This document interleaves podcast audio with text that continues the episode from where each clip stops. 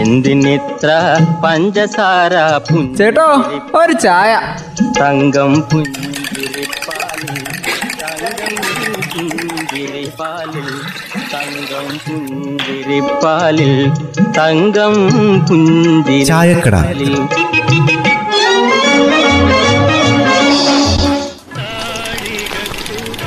അല്ല പിന്നെ നമ്മുടെ ആരോഗ്യവകുപ്പ് കേരളത്തിൽ മൊത്തത്തിൽ അശ്വമേധം ആരംഭിച്ചു അത് പിള്ളച്ചാ.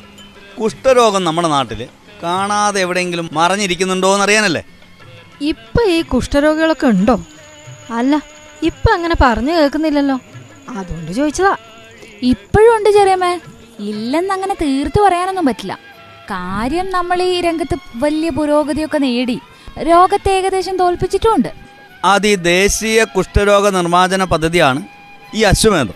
അതിന്റെ മൂന്നാം ഘട്ടമാണ് തുടങ്ങാൻ പോകുന്നത്. അല്ല നമ്മുടെ ജില്ലയിൽ നിലവിൽ ഇപ്പോൾ മൂന്ന് കുഷ്ഠരോഗികളെ ഉള്ളൂ എന്നല്ലേ പറയുന്നത്? അത് ചികിത്സയിലുള്ളത് മൂന്ന് പേര്. ഇനി ഇനിയിപ്പൊ ആർക്കെങ്കിലും ഉണ്ടോന്ന് അറിയാനാ ഈ അശ്വമേധം.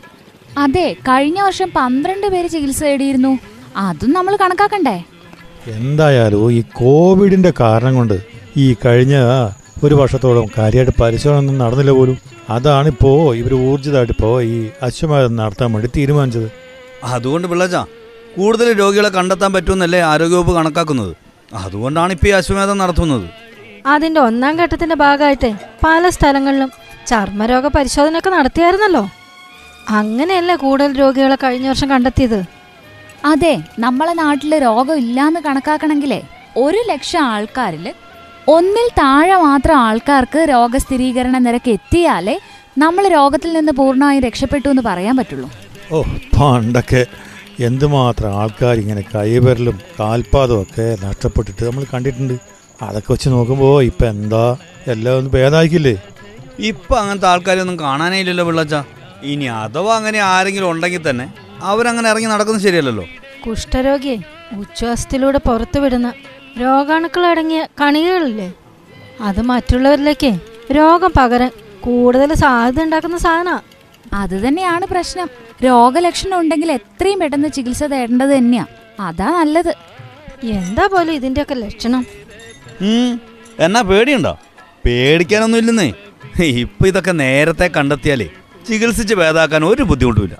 അത് ഈ തൊലിപ്പുറത്ത് നിറം മങ്ങിയത് അല്ലെങ്കിൽ ചുമന്നായ പാടുണ്ടോ എന്ന് പ്രത്യേകം നമ്മൾ ശ്രദ്ധിക്കണം. അങ്ങനെ അങ്ങനെ പാടുള്ളതുകൊണ്ട് രോഗം ആയിക്കൊള്ളണമെന്നൊന്നുമില്ല പക്ഷെ അതിൽ തൊടുമ്പോൾ തൊടുന്നത് നമ്മൾ അറിയുന്നില്ല എങ്കിൽ അടിയന്തരായിട്ട് ഡോക്ടറെ കണ്ടേ പറ്റൂ.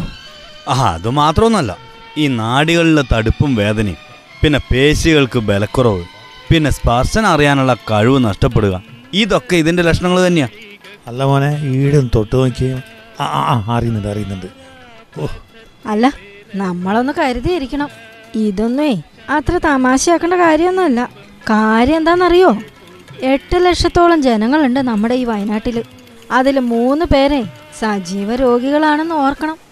അതുകൊണ്ട് രോഗനിരക്ക് ഇനിയും കൂടാൻ സാധ്യതയുണ്ട് എന്നല്ലേ പറയുന്നേ. അതാണിപ്പോ പെട്ടെന്ന് പരിശോധന ക്യാമ്പുകളൊക്കെ നടത്താൻ തീരുമാനിച്ചേ. ഇതിപ്പോൾ ഫെബ്രുവരി പന്ത്രണ്ട് വരെയല്ലേ ഈ ക്യാമ്പയിൻ? പരിശീലനം നേടിയ വോളണ്ടിയർമാരുണ്ട്. അവരുടെ സഹകരണത്തോടെയായി ഇപ്പോൾ ഈ ക്യാമ്പയിൻ നടത്തുന്നത്. ഓൽ വീട്ടിലെത്തി ബോധവൽക്കരണവും പിന്നെ രോഗനിർണയവും നടത്തും. എന്നല്ലേ കേൾക്കുന്നു ഇപ്പോൾ വീട്ടിലെത്തിയിട്ട് രോഗം നിർണയിച്ചു കഴിഞ്ഞാലേ അവർ വൈദ്യപരിശോധനയ്ക്ക് ശുപാർശ ചെയ്യും. അങ്ങനെയാകുമ്പോ ആരും വിട്ടുപോവില്ലല്ലോ. വീട്ടിലെത്തുന്നോണ്ടേ എല്ലാവരും പരിശോധിക്കാൻ പറ്റുമല്ലോ. അതൊക്കെ ശരിയാ. പക്ഷെ എല്ലാ കാര്യത്തിലും നമുക്കൊരു ജാഗ്രത വേണം വേഗത്തിൽ പടരുന്ന രോഗങ്ങളിൽ നിന്നേ നമ്മൾ പ്രത്യേക കരുതൽ എടുത്തേ പറ്റൂ. അല്ലെങ്കിൽ പിന്നെ അത് മഹാമാരിയായിട്ട് മാറും. എന്തിനിത്ര പഞ്ചസാര ചേട്ടോ ഒരു ചായ. തങ്കം പുഞ്ചിരിപ്പാലിൽ പുഞ്ചിരിപ്പാലിൽ തങ്കം പുഞ്ചിരിപ്പാലിൽ തങ്കം. പുഞ്ചിരിപ്പാലിൽ